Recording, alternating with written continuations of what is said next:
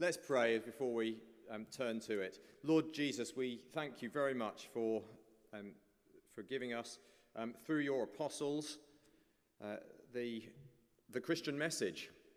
And as we deal with some very basic but important truths this morning, teach us, we pray, by the power of the Spirit. Be at work among us, applying this to each of our lives, as inevitably it will need to be applied. We ask it for the glory of the Son, Jesus Christ. Amen. Now, quite recently, a number of friends and um, family members have had to go on speed awareness courses. Some of you may have been on them, I don't know. One relative was telling me about the conversation among the participants in this speed awareness course that he had been on um, when he arrived, sort of the pre chat beforehand.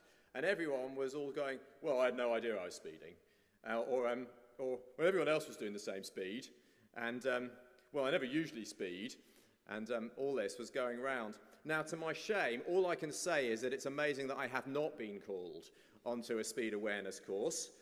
Uh, so I'm not judging anybody when I say well, something I think we'll all agree with, which is that human beings do not like being confronted when they are in the wrong.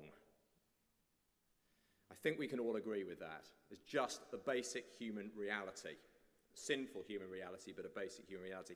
Now, this morning I want to answer one basic question, which is this How does God want us to respond when He confronts us with our sin?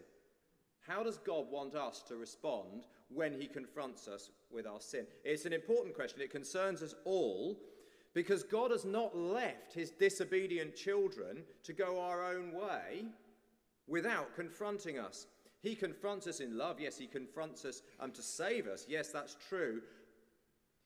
But it would be naive of us to think that what he has said in his law, in his gospel, and through in the person of his son Jesus Christ would not conflict pretty fundamentally with what we think is okay with our lives. I'm talking to all of us, and myself included.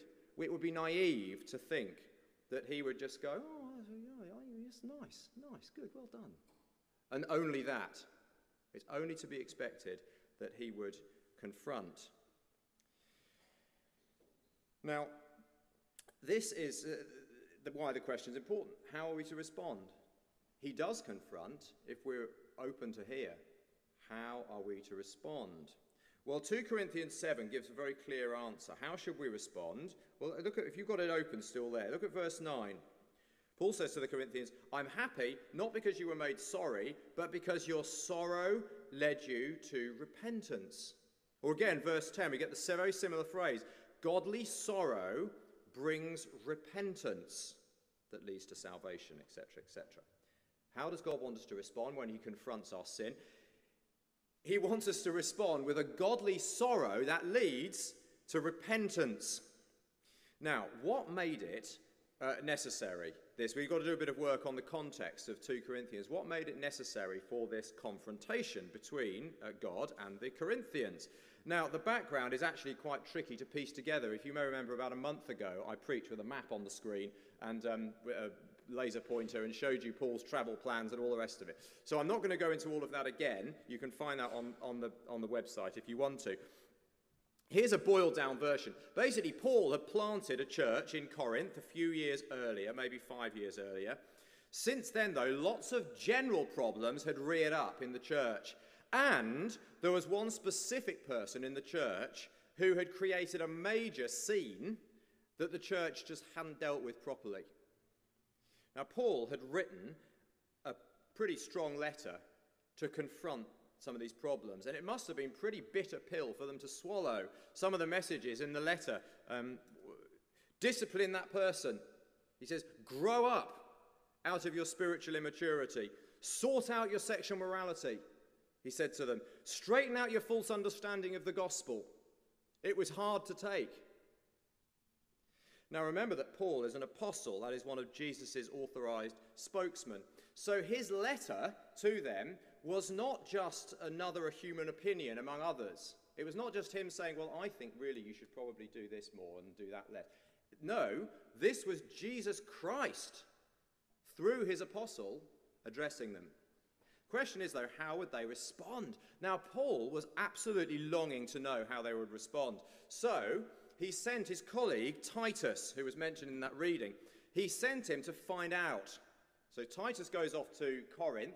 Meanwhile, Paul travels up north through what is now Turkey. It was then Asia, Asia Minor. But no Titus. Titus, Titus hadn't come around to meet him. And so he set out by sea from the north, north, uh, uh, northwestern coast of Turkey. He sets out across to what was then called Macedonia. Now we would call it northern Greece. He set out to there, and wandering around Macedonia, eventually he found Titus. He was on tenterhooks the whole way until Titus arrives. He meets Titus, and thankfully, to Paul's utter joy and relief, the news from Corinth is good. So you get that. Just look at the, the, again, verse 4, you see this joy and relief. Verse 4, Paul says, My joy knows no bounds. Verse 7, again, My joy was greater than ever. Verse 13, By all this we're encouraged.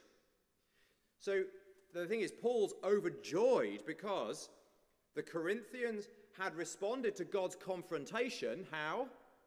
With a godly sorrow that led to repentance. Now, that was Paul's context. Before going any further, um, I want to say something about our own context. You know, human beings have always been slippery and evasive when it comes to God confronting them. You just need to read the account of the fall of humanity in Genesis chapter 3 to realize that Adam and Eve were pretty keen not to let the Lord land any blows on them. It's his, for her fault, his fault. Blah, blah, blah.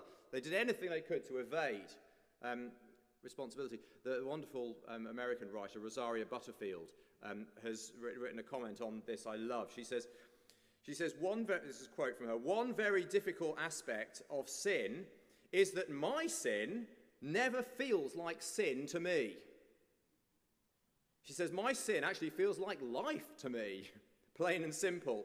And then she quotes, she um, um, makes a reference to John Calvin, the, the great uh, Christian writer. She says, My heart is an idol factory. And that's from Calvin. And then she adds her own bit. She says, And my mind is an excuse making factory. Is that the human condition? It's the human condition I know from my own life. An excuse making factory. So that has always been true. That is just how human beings are. But in contemporary Western culture, um, we've created a, a, a sort of a, a mental, um, imagined reality for ourselves where we don't even feel the need to make an excuse. We've found basically an ingenious way to prevent any kind of confrontation between us and God. I'll tell you how it works because you will have come into contact with this idea. Even if you reject this idea yourself, you will have come into contact with it. This is the big idea is that basically what is true differs from person to person. What's true differs from person to person. And, and it depends, the truth depends on what seems um, right and, um, and okay to, other, to, to me. That's my truth. You've got your truth. They've got their truth. They've got their truth. That's the, that's the sort of one of the, one of the fundamental ideas of our, of our contemporary Western culture. Now, if you think about it, in that setting, what that means is basically to be a decent person in our culture, you, the, the, the rule is you, you are never to, certainly never confront the way somebody else is, is, is acting or living. And, and probably, if you're really decent, you don't even have a, a negative opinion about it. You just accept it because it's their truth, and you've got your truth, and they've got their truth, and so on.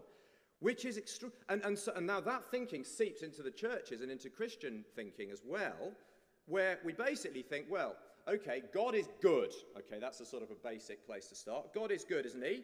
He's a decent chap or, or, or being. Surely he's decent chap. So that means, of course, he would play by the rules of our culture. And therefore, all he can ever do really is affirm my choices. That's the, that's the way we think. It's the way I think. It's just, I drink it, we drink it in the water. It's the air we breathe. We just assume that if, if God's there, it's impossible even to imagine him ever confronting us. He would never have a problem with the way I live my life. Well, thankfully, one nudge from God's Spirit can blow all of that apart and can leave us standing convicted before God's Word. And that is precisely where the Corinthians stood as they received Paul's letter. That is where they stood. How does he want us to respond when we're in that state? He wants us to respond with a godly sorrow that leads to repentance. Now, it's time to explore what that means. We're going to focus on verse 10. That's our sort of um, you know, anchor verse. Verse 10 Godly sorrow brings repentance that leads to salvation and leaves no regret, but worldly sorrow leads to death. Now, did you notice there how Paul describes the godly sorrow of the Corinthians in contrast to its kind of fake, counterfeit shadow? Worldly sorrow. Godly sorrow leading to repentance, contrasted with worldly sorrow. So we're going to develop that contrast a little bit as we try to understand this godly sorrow. So, godly sorrow is contrasted here with worldly sorrow. Godly sorrow. Basically, godly sorrow is sorrow for our sin out of an awareness of how offensive it is to God. That's, that's godly sorrow. So, so, so I don't know if you've ever done this. Probably you haven't, because you, but I have many times. made an absolute twit of yourself in some situation, and you drive home in the car or walk away from it, and you think, oh, oh, I made such a fool of myself. And then it suddenly occurs to you, and so and so was there. Your boss, or, your, or some particular person you, uh, you, you really respect, or, or, you know, someone you are hoping for some, um, you know, would think well of you. And you walk away, and screwing up feels all the worse because they were there. You're like, I can't believe it. Oh, no. And it's as, it's as though your sorrow is then becomes in reference to that person. Oh, how could I have done that in front of them? Well, godly sorrow has a mind that's filled with, with God, and God is always there. So, godly sorrow, for example, says, I lied. Oh, and my father was there. My father in heaven was there, and I lied. That's godly sorrow. Godly sorrow says, you know, I fill, I fill my, my mind with daydreams of, of, um, of satisfying myself with my possessions. Oh, and Jesus knows that I did it. Or, or, I defile my body or my mind with immorality. Oh, and the Spirit of God was grieved. And that's what grieves me, was that he was grieved. That's godly sorrow. Or I slated that person out of sheer envy. Ah, oh, and God hates that. That, sh- that breaks his law, that provokes his heart. He hates it. Oh, Godly sorrow, this is this, this is an important definition. Godly sorrow is our grief that we have grieved him. That's godly sorrow. It's our grief that we've grieved him. But worldly sorrow is our grief that we have grieved ourselves. Do you see the difference? It's, it's light and day when you see the difference. Godly sorrow is grief that I've grieved him. Worldly sorrow is grief that I've grieved myself. And there are countless reasons that we don't like being caught out doing something wrong.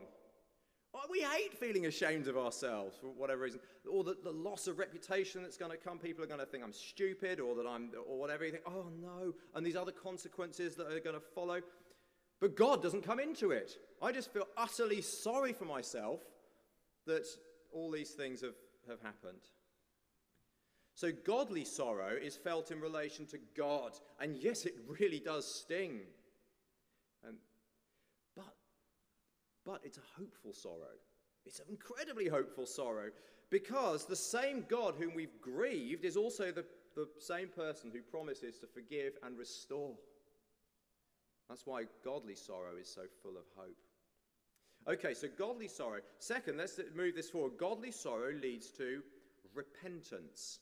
That is, to an actual change of mind and life. So, do, do you get this distinction? It's important is that sorrow is not the same as repentance. Sorrow is not the same as repentance. Feeling sorry is one thing. That may be important. It is important to an extent. But action is something else. And action matters more. Now, I'm afraid I've learned this in married life. Um, when I do something annoying, now I know that you struggle to believe that that could be possible, um, I can feel terribly sorry. and apologize profusely. I'm so sorry, I'm so sorry, I'm so sorry. But, but if it stays at that and there's never any actual action that actually changes the annoying thing that I've been doing, then all that apology turns out just to be empty self pitying grovel.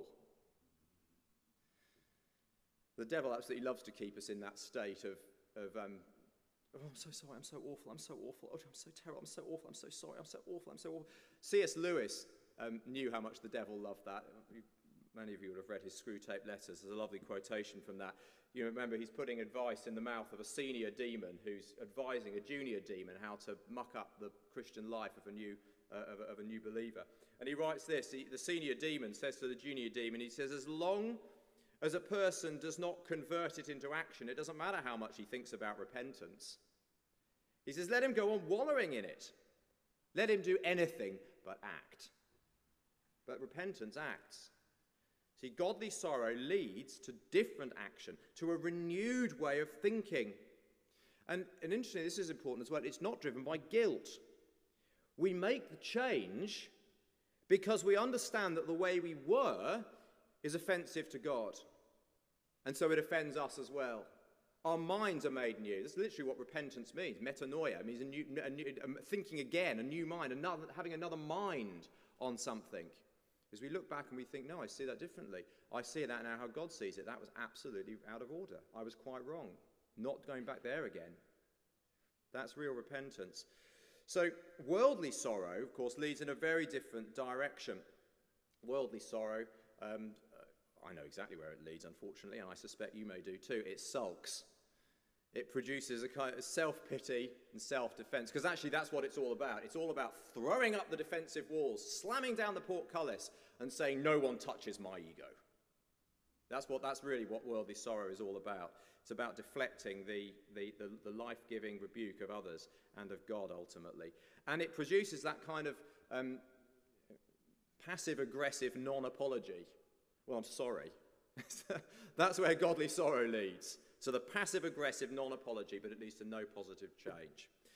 Okay, godly sorrow leads to repentance.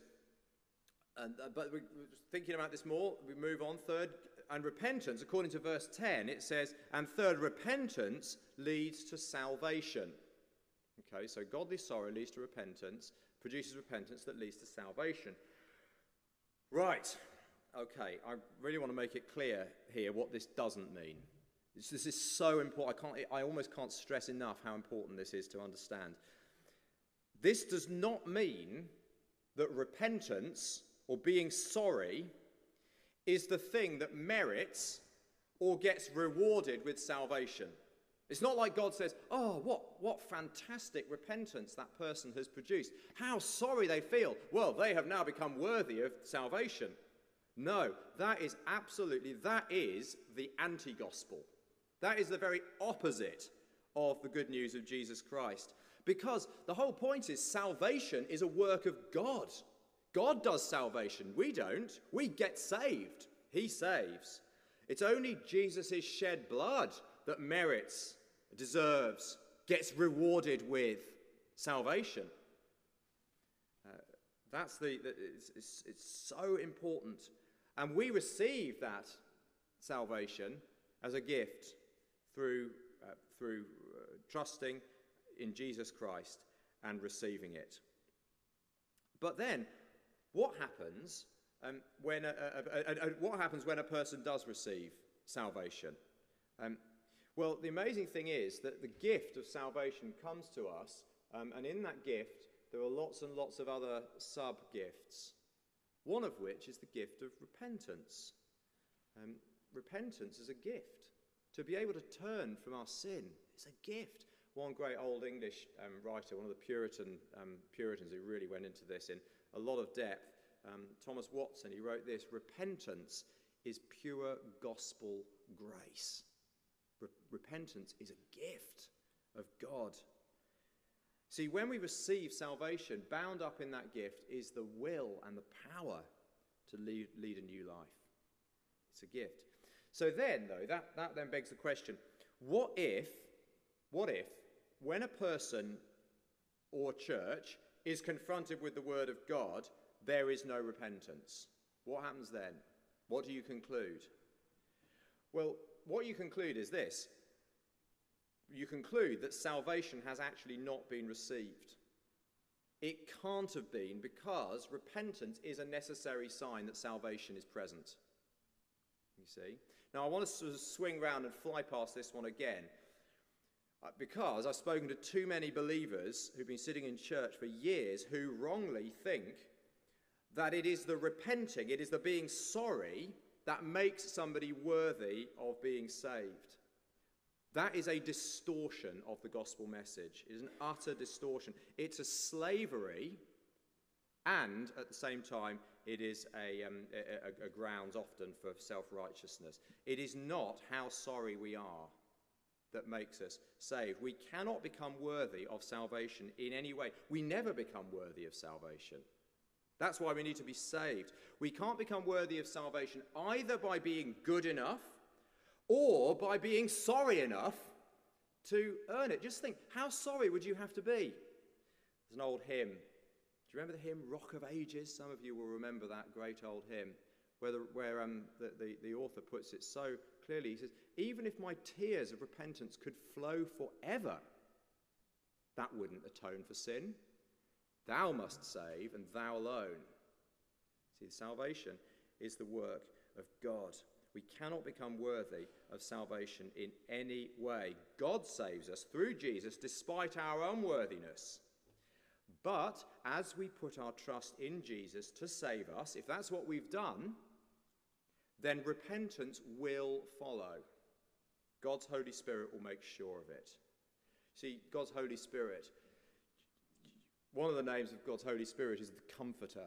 And he does, he does come in and bring tremendous comfort. But he also brings another C word from the next chapter of John's Gospel conviction.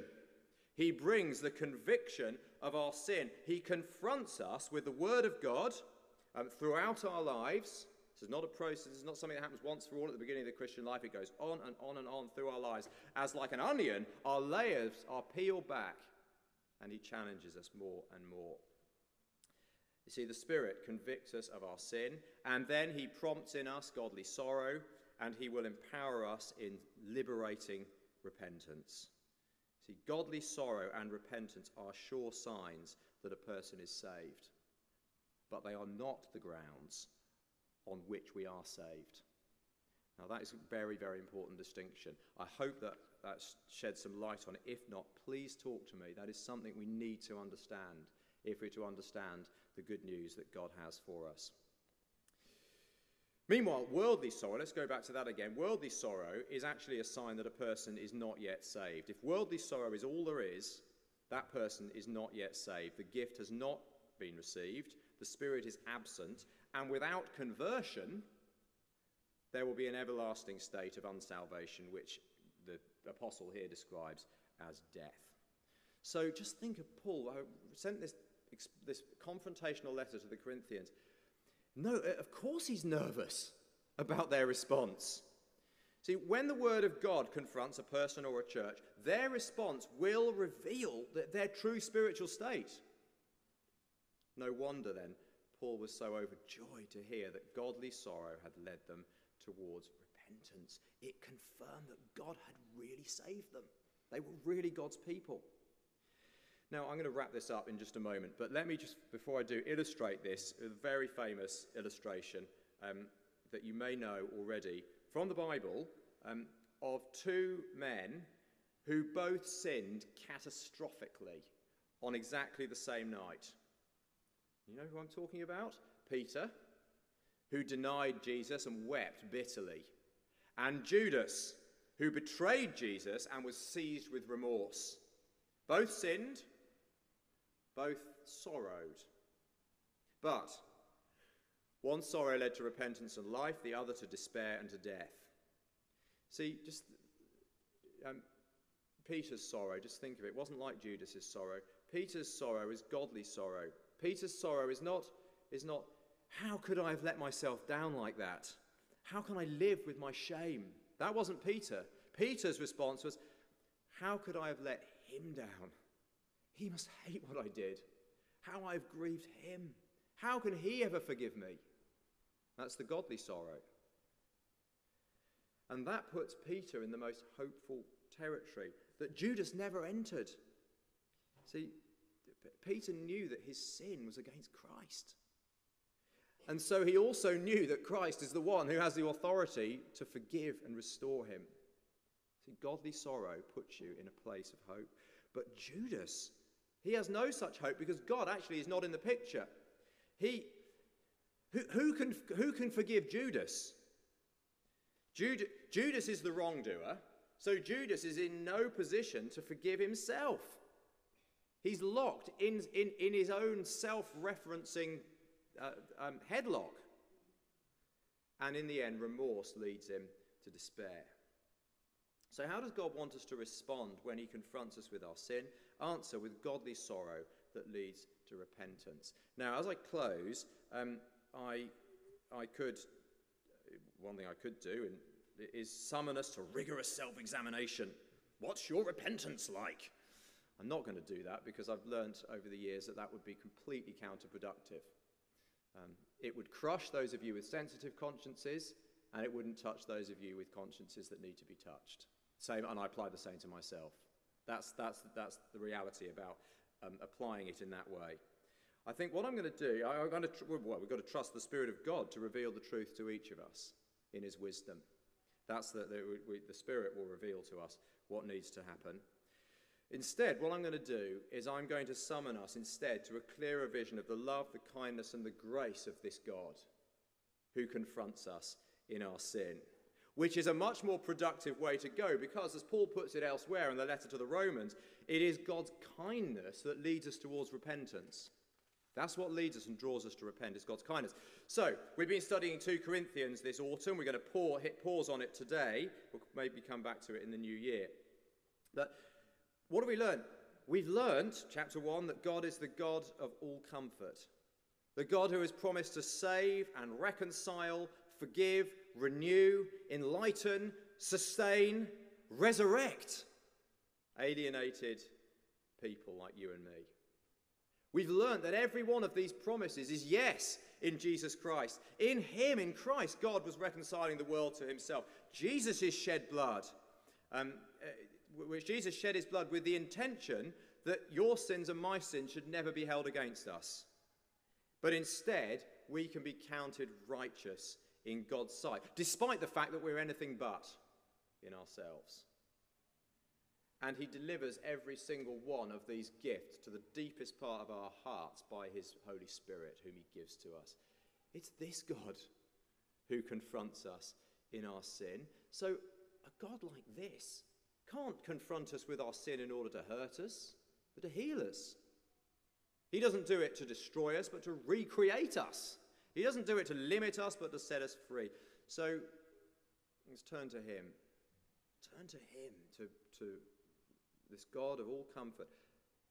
Ask Him to confront you, to confront you in His kindness as need arises, and ask Him to give you and me the godly sorrow that leads to repentance. Let's pray.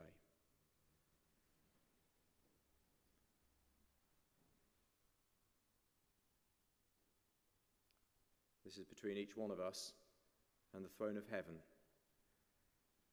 Spirit of God, apply this word to our hearts, we pray. And give us, by the power of the Holy Spirit, both the awareness and knowledge of our own sin and also godly sorrow that leads to repentance. We ask this in the power of the same Holy Spirit and in the name of Jesus.